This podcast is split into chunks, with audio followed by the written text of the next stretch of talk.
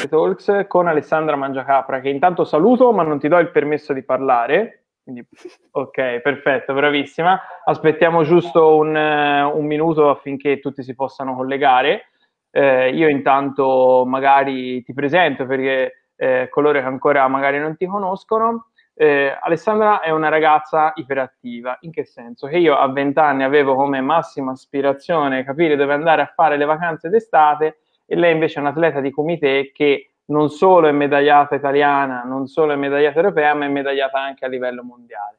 Quindi ragazzi, innanzitutto attenti a quello che dite, a quello che scrivete stasera nelle domande e più in generale a quello che fate stasera qui su Karateka, perché Alessandra non lo sa, ma a sua insaputa io ho promesso un Uramawashi a tutti quelli che non si sarebbero collegati stasera. Quindi su questo, tra l'altro ho visto un post, se non sbaglio, proprio delle, dove veniva detto che la tua caratteristica principale è la precisione, se non sbaglio, giusto? Sì, esatto. Oh, perfetto, quindi sei potuto uscire dal mutismo finalmente. Allora, il nostro minuto è passato, quindi abbiamo dato tempo a tutti di potersi collegare e possiamo iniziare ufficialmente. Quindi buonasera Alessandra, adesso puoi rispondere. Buonasera a tutti.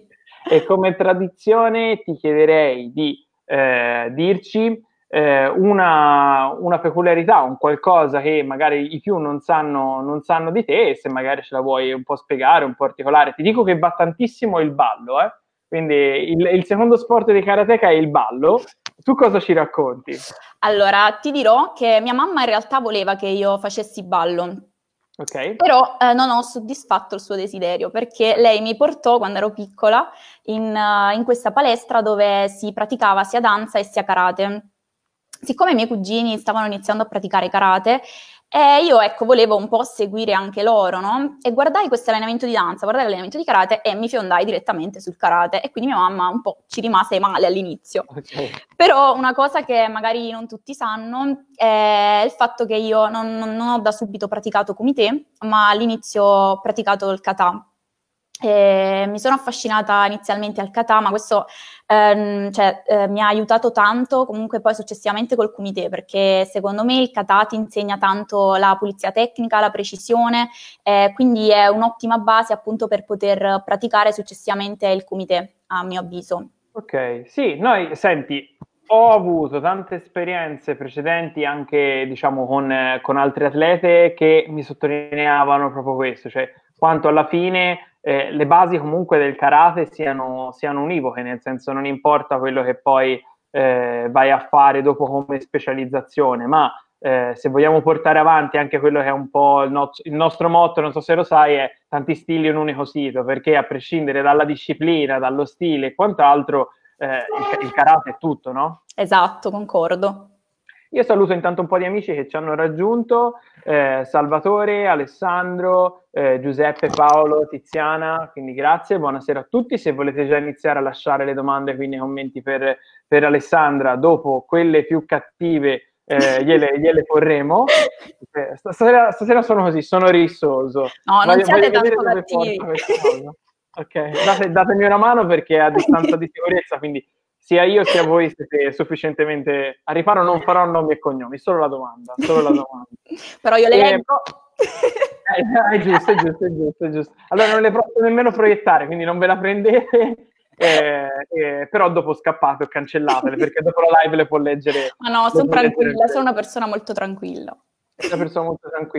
Ok, e io volevo innanzitutto, ora è già passato un po' di tempo, però volevo ringraziare le forze di polizia che mi stanno permettendo di fare queste interviste, perché secondo me il tempo non è mai banale, nemmeno quando soprattutto si parla di una carica pubblica come la vostra. Tu mi dicevi sei agente, giusto? Sì, esatto. Agente a tutti gli effetti. E dopo la tua carriera sportiva agonistica, cosa pensi di fare? Di cambiare oppure di restare sempre all'interno del corpo? No, sicuramente resterò all'interno del corpo. Ecco, io oltre al praticare il karate sto frequentando l'università, e in particolare la facoltà di scienze tecniche e psicologiche, quindi spero poi magari un domani di utilizzare appunto la laurea in ambito della polizia, quindi Ecco, la maggiore realizzazione sarebbe proprio magari diventare un direttore tecnico-psicologo, oppure, non so, anche semplicemente un mental coach, sì, comunque nell'ambito della polizia mi piacerebbe, ecco, utilizzare questa cosa, anche stare comunque a contatto con gli atleti. Ecco, quindi penso che sarebbe il massimo appunto dell'aspirazione attuale. Sì. E quindi un qualcosa di simile anche di quello che abbiamo visto con Laura lunedì. Sì, esatto, sì. Allora, cavolo, devi venire anche tu a Karatamind lunedì prossimo, ti aspettiamo. Se non hai impegni, sei invitata. Se Laura ci sta seguendo, credo che ci possa dare l'ok, però insomma, allora ti aspettiamo anche in una puntata di Karatamind. Va bene, grazie allora. Beh, il tono è un pochino diverso, ti devi preparare, perché le beh, certo, loro sono... esatto, io sono praticamente agli inizi, quindi... vabbè, si comincia dall'inizio, io non ho mai visto nessuno cominciare dalla fine, te lo posso assicurare. Iniziano ad arrivare le prime domande e Giuseppe De Luca ci scrive: con quale stile hai iniziato? Allora, ho iniziato con lo stile Shotokan, quindi come dicevo prima col kata, per poi comunque anche utilizzare lo stile Shito, quindi diciamo che all'inizio lo Shotokan e poi successivamente lo Shito, e in gara portavo sia kata dello stile Shotokan che kata dello stile Shito. Quindi hai fatto a livello anche agonistico, sì, sia kata sia kumite? Sì, che... io ho praticato entrambi fino comunque alla categoria esordienti B. E, anzi, anche cadetti. Diciamo che ho ottenuto risultati sia nel kata che nel kumite a livello nazionale. Poi ovviamente ho dovuto fare una scelta perché gli allenamenti sono completamente diversi, quindi il cuore poi mi ha portato appunto a fare la scelta del kumite. Però non nego che comunque a volte mi manca anche praticare il kata. Ok, allora va bene, dai, quando ricominceremo, visto che ci dovremo tenere a distanza e magari il comitato dovrà ricominciare un pochino più tardi, puoi usare la scusa del volevo ricominciare a fare kata per andare sul tatami un pochino prima magari, no? Quindi rispetto a noi hai qualche scelta in più. Tra l'altro non trovo per niente banale il fatto che, anche se possa sembrare un'età ancora giovane, perché lo è quella degli esordienti B, ma che io mi ricordo di te, ma non mi ricordo di tante ragazze o ragazzi che fanno tutte e due le specialità fino a quell'età, riuscendo tra l'altro ad arrivare al risultato. È stata una bella soddisfazione, devo essere sincera, perché gestire magari entrambi gli allenamenti, non ti nego che io magari smettevo di fare kata e subito magari iniziavo l'allenamento di kumite, quindi è stato un bel percorso intenso, però diciamo che sono soddisfatta anche per i risultati che sono riuscita a raggiungere in entrambi i casi. Ma facevi doppio allenamento o era un allenamento a metà? No, doppio allenamento. Ah, cavoli, accidenti. Però ecco, questo dimostra che alla fine è possibile, nel senso che magari non so fino a che età, poi ci vuole sicuramente anche un talento particolare, però sarebbe bello forse pensare anche a delle gare miste, dove tu avresti sicuramente la strada spianata, però magari andrebbero a riprendere quella, non dico che è l'essenza, perché il karate, ripeto, ci sono tante tipologie di karate. Quello di cui stiamo parlando con te stasera è un karate sportivo che quindi è stato rivisto anche per dei dettami atletici, diciamo. Certo. Però non sarebbe male, magari ti puoi far promotrice una volta che sarai un pochino più calma con le gare di questa nuova tipologia, almeno per i bambini. O comunque sì, sarebbe molto carina come idea. E non ti darebbe quella necessaria specializzazione sin da piccolo, che magari poi arrivi a 15 anni, faccio per dire, hai fatto solo kata o solo kumite, vuoi passare dall'altra parte e ti rimane molto schiacciato. Ora andiamo un po' più sul personale, perché Salvatore ci chiede da Karateka qual è la tua più grande delusione e la tua più grande soddisfazione? Allora, diciamo che il percorso d'atleta di gare, appunto, gare vinte, gare perse, ci sono sempre un po' di delusioni, no? Per le gare perse. Però la più grande delusione e secondo me, a mio parere, è stata quando l'anno scorso appunto mi sono ritrovata in finale all'Europeo ad Aalborg, l'Europeo Under 21. Praticamente in quella finale io ero in vantaggio e avevo il senshu, che per i non addetti sarebbe il vantaggio dell'atleta quando mette a segno il primo punto. E sono stata recuperata. In caso di parità mi darebbe appunto la vittoria proprio per questo, proprio per aver piazzato appunto il punto per prima. E sono stata recuperata 2 volte in quella circostanza e successivamente a pochi secondi dalla fine avevo ancora il senshu. Poi siccome mi si tolse un guantino durante uno scontro, appunto l'arbitro centrale decise di darmi l'ammonizione e quindi di togliermi il senshu. Quindi a quel punto, a pochi secondi dalla fine, ecco, io pensavo che giustamente gli arbitri all'antei, cioè alle bandierine, avrebbero dato la vittoria all'altra ragazza. Per cui ho deciso appunto in quel frangente di attaccare. E durante appunto lo scontro gli arbitri decisero di dare appunto 2 bandierine alla ragazza, alla mia avversaria, e 1 bandierina a me. Quindi in quel caso appunto il punto fu assegnato alla mia avversaria. E c'è un po' d'amaro in bocca perché magari Under 21 non c'è la video review e magari se ci fosse stata la video review ecco, il punto sarebbe stato assegnato ad entrambe e quindi magari all'antei, cioè quindi magari sì all'antei sì. Non sarebbe potuta essere la stessa cosa, ecco. Ecco. E quindi diciamo che c'è un po' d'amaro in bocca per questo episodio, per questa cosa, quindi invece mi diceva la più grande soddisfazione. Sì. Sicuramente che non necessariamente deve essere legata alle gare, ci tengo da Karateka, ma sì. Allora penso che sia quando praticamente nel 2017 io avevo appena compiuto 18 anni e fui convocata per la prima volta dalla nazionale italiana senior per gareggiare nella Serie A in Turchia. E lì, nonostante fossi la più piccola, riuscii a conquistare la medaglia di bronzo.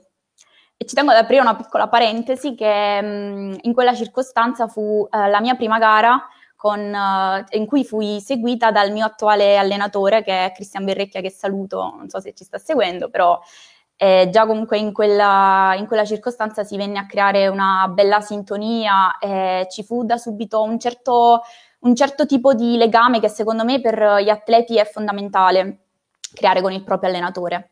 Si diceva infatti anche lunedì su questo, no? Quanto conta anche la parte di mental coaching, non tanto su solo l'atleta o solo il tecnico, ma proprio per creare comunicazione, per avere la possibilità anche in gara di avere veramente quella marcia in più. Di fidarti, di fidarti dell'allenatore, di quello che vede dall'esterno, perché magari tu all'interno di un combattimento non ti rendi conto di tante cose che dall'esterno invece l'allenatore vede. Magari ti dice: guarda Ale, vedi che è scoperta all'addome, vai di, non lo so, jaku chudan, mawashi chudan, fai questo, e tu ti affidi completamente a lui perché ti fidi, perché c'è un certo tipo di legame. Se invece non ci fosse, ecco, sarebbe vivresti la gara in un modo diverso, quindi secondo me è importante. No, anche perché se abbiamo la possibilità di avere, ad esempio, all'angolo un allenatore con cui puoi interagire, perché ad esempio nel kata non è così, cioè l'allenatore può stare lì, ma quando vai a fare la tua prova sei da solo, da sola, in questo senso qui. Sicuramente non avere la possibilità di usufruirne sarebbe un po' da stupidi in generale, è come avere appunto una freccia e non scoccarla, no? Certo. E questo ti è mai capitato di andare anche a gare da sola o sei sempre stata seguita? No, in realtà sono sempre stata seguita dall'allenatore, quindi non mi sono mai ritrovata in una gara da sola. Quindi diciamo che non mi sono mai trovata appunto in questa situazione. Ok. E Graziella, che è una nostra piccola fan, ti chiede qual è il tuo colpo migliore? Il kizami.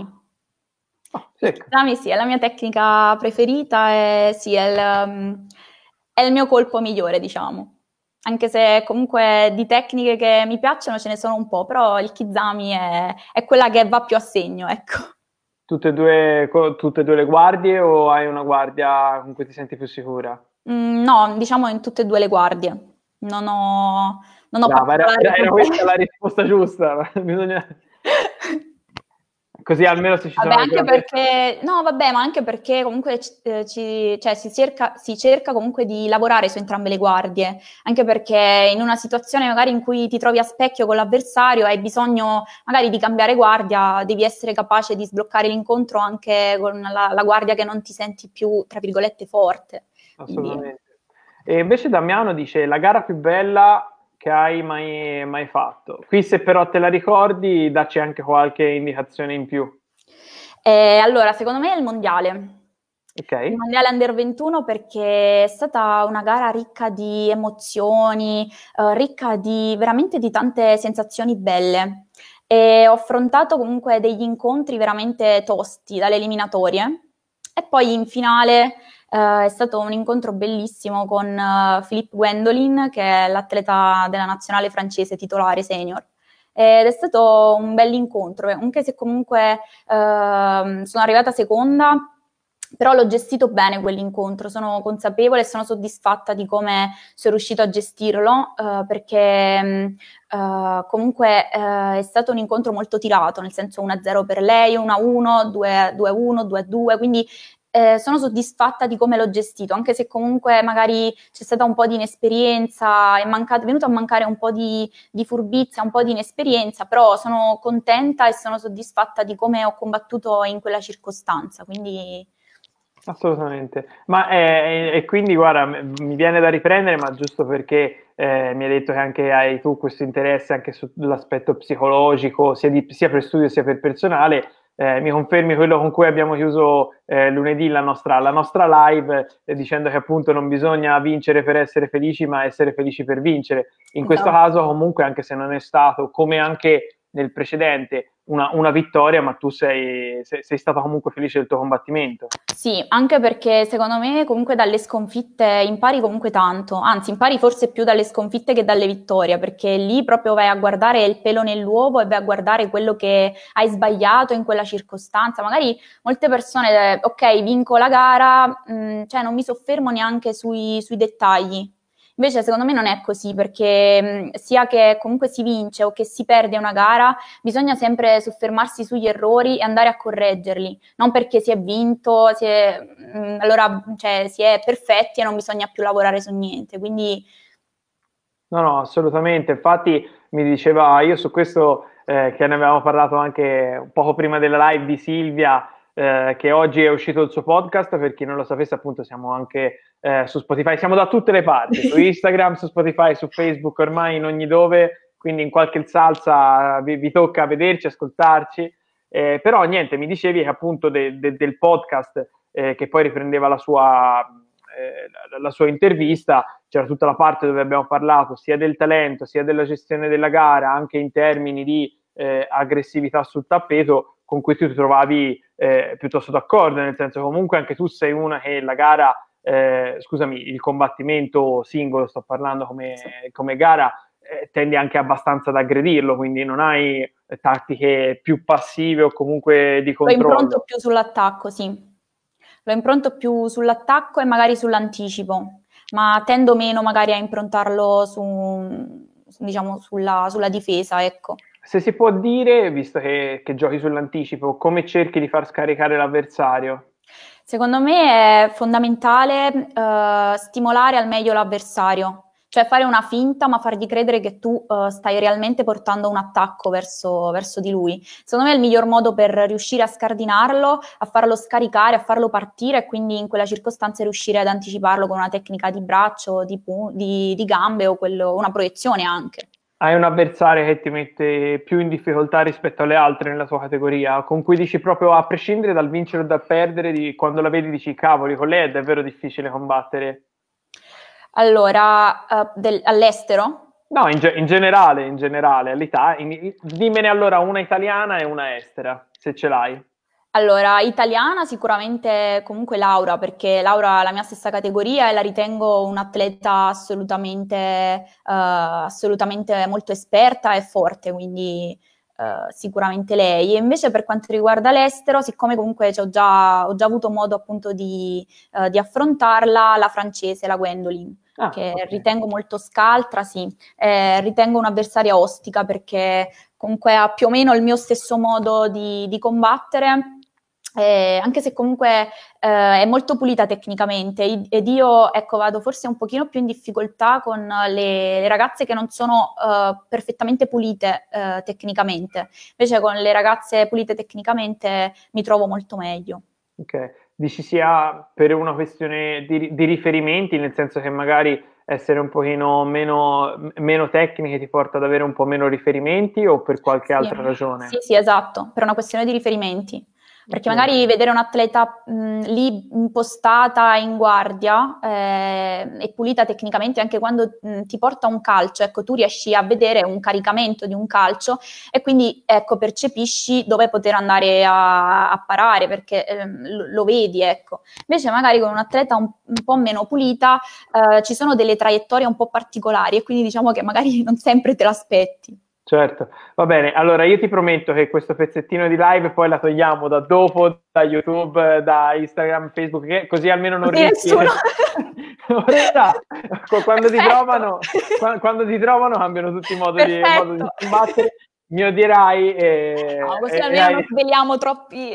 Va bene, andiamo avanti, cambiamo domanda, la mettiamo sulle avversarie, mi chiedono Luciana. Qual è la tua più simpatica rivale di categoria? Hai qualcuno con cui magari è legato di più all'Italia o all'estero?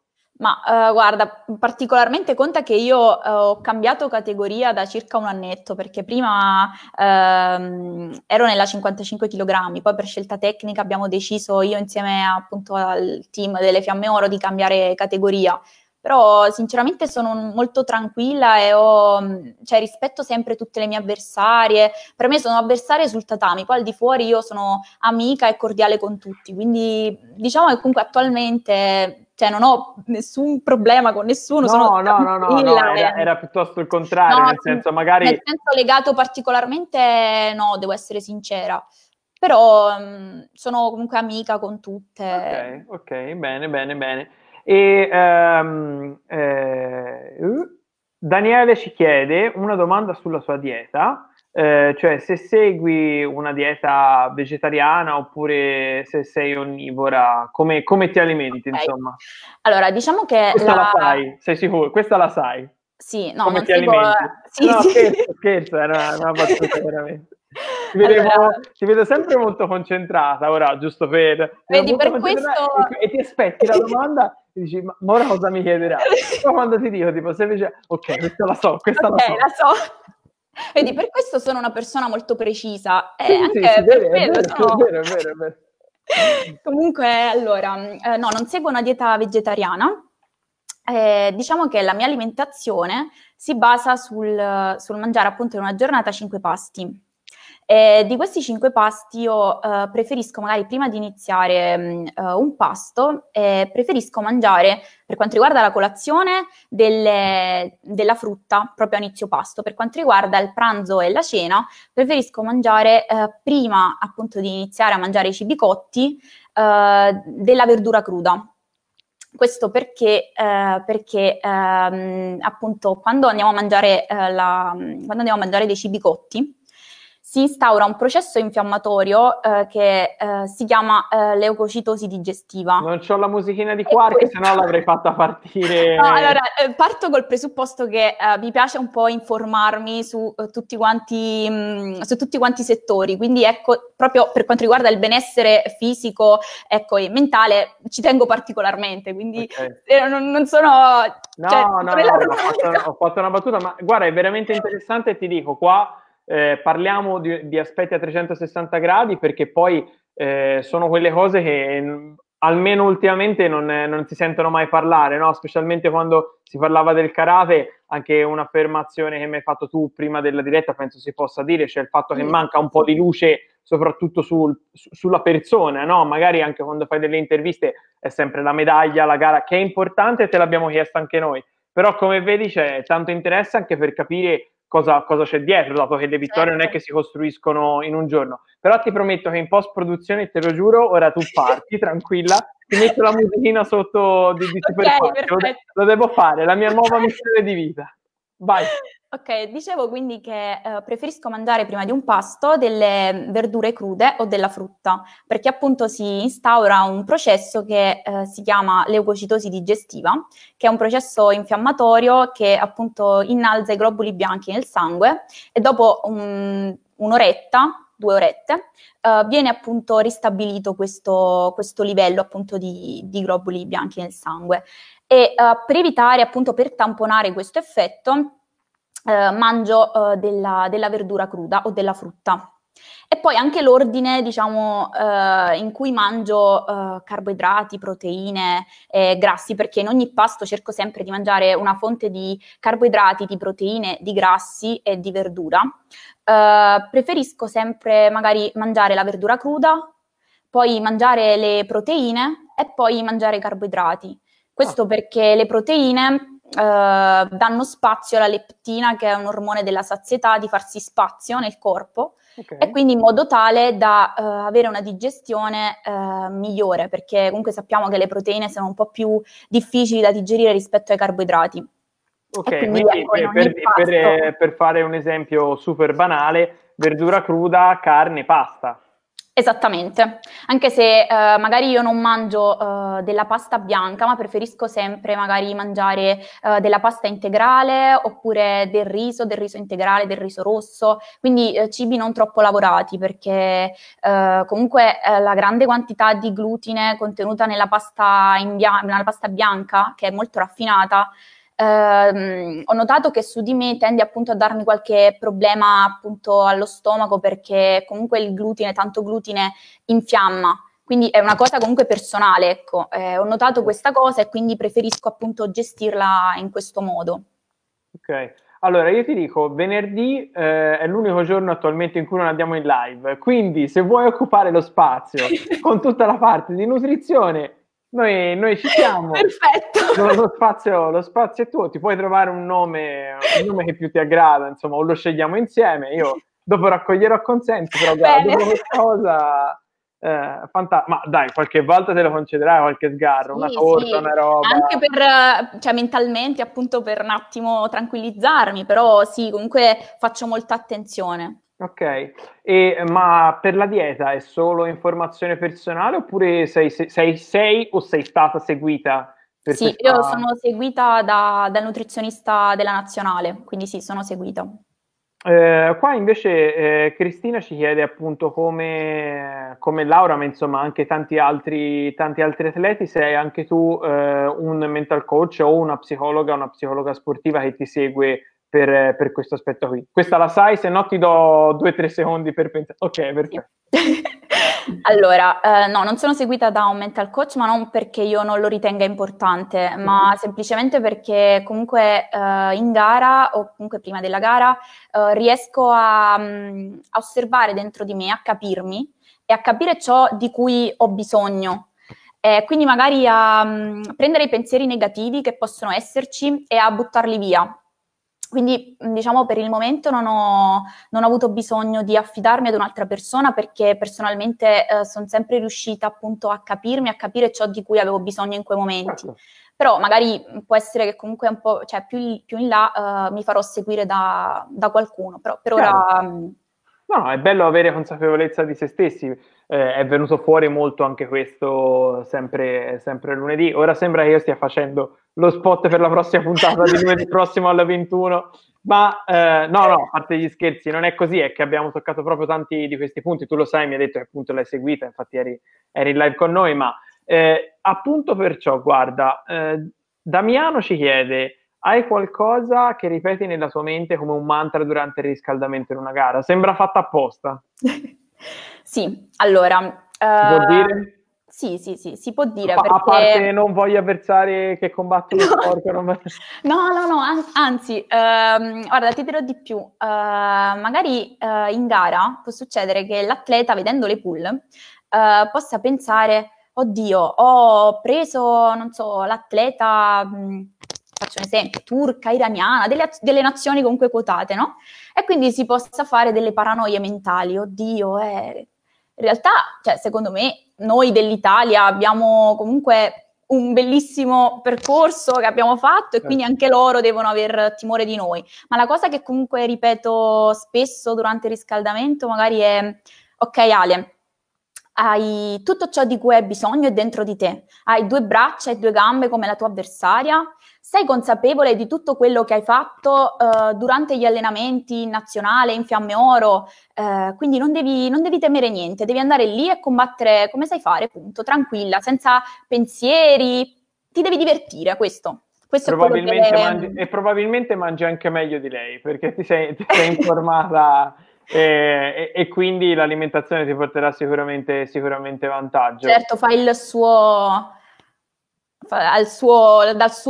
ruolo. Sì, ora già nella vita di tutti i giorni, io ora con questa possibilità anche sempre di essere più a casa per il lockdown, chiaramente vedo c'è grossa differenza anche proprio nel mangiare tutti i giorni, la possibilità di mangiare bene e meglio, esatto, rispetto al panino, alla cosa. Ma poi anche comunque per quanto riguarda l'alimentazione, secondo me per ottenere dei risultati devi essere seguito da un punto di vista tecnico dell'alimentazione, devi curare tutti i particolari, anche per quanto riguarda la preparazione. Noi abbiamo la fortuna comunque che in Fiamme Oro siamo seguiti da grandi professionisti, siamo veramente, posso dire, una famiglia.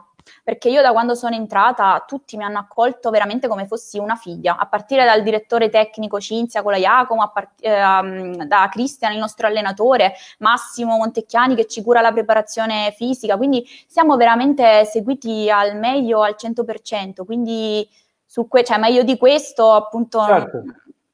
Poi per te che ti sei informata su tutto, se non ti seguono a modo li rimetti in riga. Il bacchetto. Senti, parliamo anche di una cosa che non possiamo assolutamente evitare ed è l'argomento Olimpiadi. Reazione a caldo quando hai saputo dello spostamento, anche immagino per le gare e per quello che concerne la tua preparazione. Certo, allora fondamentalmente io non sono chiamata in causa in prima persona perché non sono un'atleta qualificata, ecco. Però comunque c'è un anno di tempo per prepararsi al meglio alle gare e quindi appunto gara per gara si vedrà, appunto si darà il meglio per... Sull'aspetto Olimpiadi e anche luce sugli atleti, penso che noi un po' lo diciamo, ma tu puoi tranquillamente dissentire, nel senso sì molto spontanea nelle risposte, ma è quello che hai fatto fino adesso. Come la vedi anche sul discorso visibilità?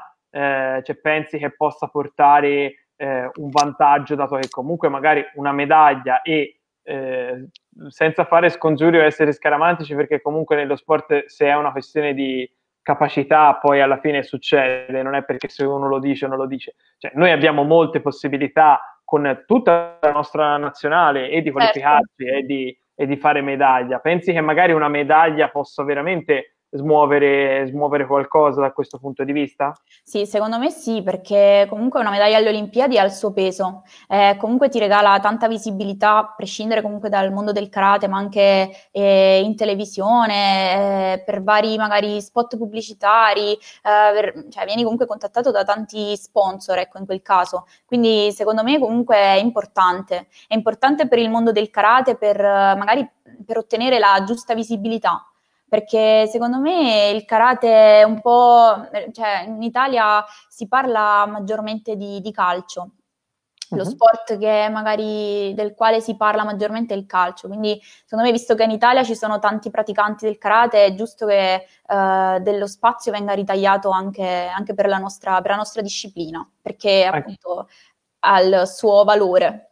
Ma soprattutto direi anche che se uno volesse valutare quella che è la lega, diciamo, italiana del karate, si va veramente a misurare con l'elite mondiale, nel senso ma anche partendo semplicemente da te, io tutti i ragazzi e le ragazze che sto intervistando, non ce n'è uno veramente che non sia un'eccellenza, che non abbia vinto medaglie a livello internazionale, e questo vuol dire che il livello è veramente alto. Anche quando tu dicevi, cioè, magari sono anche gli altri che ci devono temere, vediamo anche con chi, quando vai a fare gli italiani, combatti te, nel senso sono categorie super, super difficili, non è che... Ora, io devo essere sincero, a parte i nomi di punta, nelle altre nazioni non conosco chiaramente la giovanile o gli atleti che magari non sono in nazionale, però mi rendo abbastanza conto, visto anche quanto succede nelle Premier League, magari, no? Dove sono più aperte, che l'Italia veramente, cioè, è difficile fare karate in Italia a alti livelli, però dovrebbe essere anche stimolante, perché se nel calcio, come hai detto tu, no? Si cerca sempre di parlare, se ne parla sempre perché comunque aspirazionale, alto livello, eccetera. Cavoli, qui sul karate ci possiamo divertire, no? Esatto, concordo assolutamente. E invece a casa come ti stai allenando? Se ti stai allenando a casa, se hai la possibilità di avere un piccolo spazio dove allenarti? Sì, allora, praticamente io ho spostato i mobili del mio corridoio per la gioia di mia mamma e praticamente ho piazzato dei tatami. Ci alleniamo in videoconferenza con tutto il gruppo delle Fiamme Oro, quindi appunto gli allenamenti vengono diretti sia da Cristian che da Massimo, che è il nostro preparatore, e quindi stiamo ogni giorno magari svolgendo degli esercizi diversi, stiamo facendo preparazioni ogni settimana diverse per riuscire appunto a prepararci al meglio, perché giustamente quando poi finirà questo periodo le gare inizieranno e nessuno ci aspetterà, quindi dovremmo essere pronti per ricominciare al meglio. Quindi stiamo cercando appunto di allenare tutti i muscoli del nostro corpo, quindi tenerci appunto in forma, e appunto allenare sia la tecnica che la preparazione fisica, quindi magari soffermarci anche molto sulla pulizia tecnica, visto che comunque abbiamo un po' di tempo, e quindi appunto fare allenamenti un po' a 360 gradi, visto che comunque abbiamo del tempo a disposizione in questo periodo. Allora ti chiedo, domani, prima di iniziare l'allenamento, se hai voglia, se hai la possibilità, facci una foto con te, un selfie con la tua postazione di allenamento, ci taghi, così noi ti ripostiamo su Instagram e lanciamo la Tatami Challenge. Vogliamo vedere dove le persone hanno messo il loro tatami. Allora tagli noi, nomini due persone e vediamo. Io lo consiglio anche a chi ci sta seguendo. La Tatami Challenge è bellina, dai. È bellissima. Allora, vogliamo vedere dove avete messo. Tanto tra tutte queste challenge, questa mancava. Vogliamo vedere dove avete messo il vostro quadratino di tatami. Ne basta anche solo uno, quindi un selfie e andiamo. Mi hai detto che ci segui tanto su Instagram, io sono rimasto sorpreso e contento della cosa. Sì, allora, vi seguo tanto perché mi piacciono anche le piccole pillole che vengono pubblicate appunto sulla pagina, sia nelle stories che appunto proprio come post in generale, perché secondo me anche appunto per i non praticanti, per non addetti ai lavori, ma anche appunto per noi karateka, magari capire determinati termini del karate, appunto da dove provengono, è importante, perché magari lo diamo per scontato, ma in realtà appunto non sappiamo il vero significato di quei termini. Quindi credo che sia importante proprio partire dalle basi. Ok, quindi in onore di questo amore verso il nostro profilo Instagram, facciamo la prima storia in diretta di sempre di tutte le Karate Talks, dove diciamo chi è su Instagram e ancora non ci sta vedendo in live di venire in live, e invece chi è in live di venirci a vedere anche su Instagram. Quindi aspetta, ora sono un po' controluce, ma dovrei prendere quantomeno lo schermo in qualche modo, ecco, così ti vedi? Ti vedi dallo smartphone? Sì.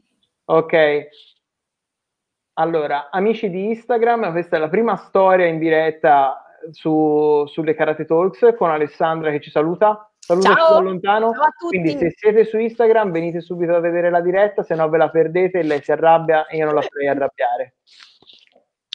Ci siamo. Contenuti su contenuti stasera, quindi abbiamo detto nutrizionista, mental coach, content maker, ce l'hai tutte, è un futuro comunque sì, male male viene a lavorare per Karateka. Noi non paghiamo, però puoi venire a lavorare a gratis. Ah, ok, perfetto. Va bene, mi sembra uno scambio equo, mi sembra. Ok, la storia è andata, non ho taggato per ovvi motivi di tempo, però ci siamo e rimarrà negli annali. Perfetto. Puoi aggiungerlo alla tua bio, ok? La prima storia è live di Karateka. No, però quella cosa della challenge la facciamo. Sì. Perfetto. Ok, dai, ritorniamo più un attimo seri. Allenamento, l'esercizio che non riesci a vedere o sopportare, oppure ce n'è uno che... oppure sono tutti alla pari. Cioè, magari con l'esercizio dici, cavoli, devo fare questo, magari più volentieri faccio 100 flessioni.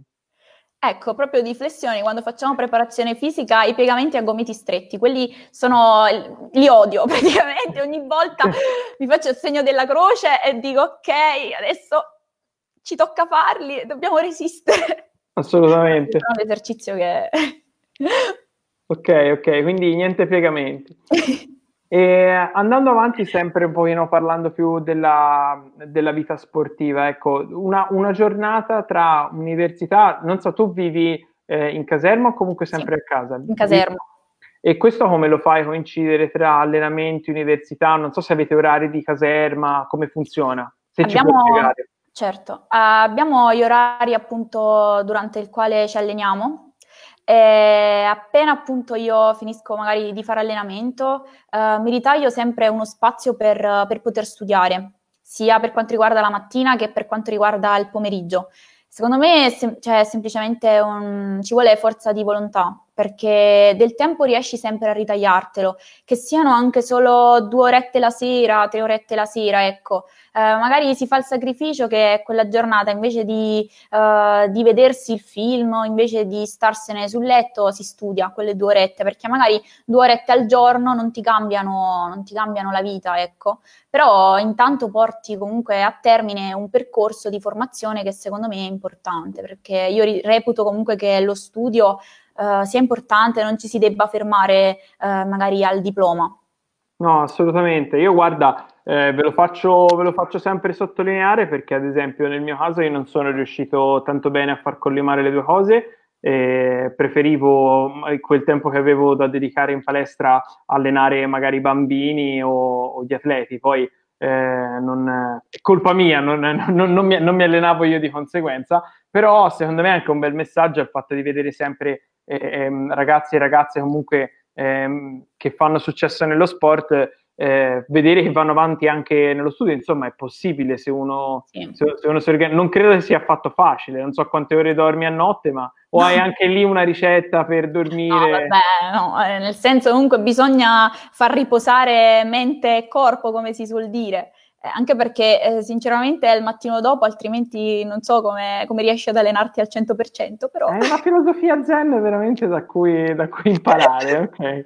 Sì, molti mi dicono che io sono una nonna perché magari vado a dormire presto, magari non esco sempre perché preferisco, no, domani ho allenamento, voglio dormire, capito? Quindi diciamo che... Però okay. Sono contenta di come... Quindi facciamo venerdì nutrizione, mentre sabato tanto non esce, hai detto. Facciamo i consigli di nonna Alessandra. Ok. Bene, quindi niente, abbiamo concluso tutta la settimana. Sei straimpegnata. Tutte le 9 in live la sera, il lunedì Caratamind, mercoledì intervista, venerdì nutrizione, sabato i consigli di nonna Alessandra. Io quindi, dopo averti riempito tutta la settimana, se non ci sono altre domande, ti lascerei andare a riposare, perché ti faccio notare che sono quasi le 10 e siamo un pochino fuori. Poi non so tutto il sistema digestivo, cosa succede, un casino se non dormi, se dormi. Vabbè, non mi voglio addossare queste colpe. Quindi io ti ringrazio davvero per la simpatia e la disponibilità. Ringrazio gli amici che ci hanno seguito sempre di più e questo mi fa molto piacere. Se vi siete persi l'intervista, la potete recuperare o tra pochi minuti sempre qui su Facebook, tra circa un paio d'ore la trovate anche su YouTube, e poi su Instagram oppure su le piattaforme podcast. Quindi non avete scuse per non andarvela a risentire e rivedere tutto, perché è stata molto interessante oltre che divertente. Quindi ciao Alessandra. Grazie mille a te per questa bella opportunità, e ringrazio tutti quelli che mi hanno seguito e mando un bacio a tutti. Perfetto, quindi ti vogliamo di nuovo presto sui nostri schermi, in quale rubrica non si sa, ma sappiamo che succederà. E allora lanciamo l'ultimo spoiler che chi ci ha seguito come Alessandra su Instagram sa già, ma domani sarà con noi Stefano Maniscalco. Quindi ti aspettiamo anche a te per commentare qui sotto con noi, e chiaramente se poi vuoi venire in live me lo dici, ti mando il codice e vieni quando vuoi. Ormai ti aspetto e voglio una sorpresa ogni tanto. Va bene? Buona serata a tutti. Grazie anche a tutti quanti voi. Ciao.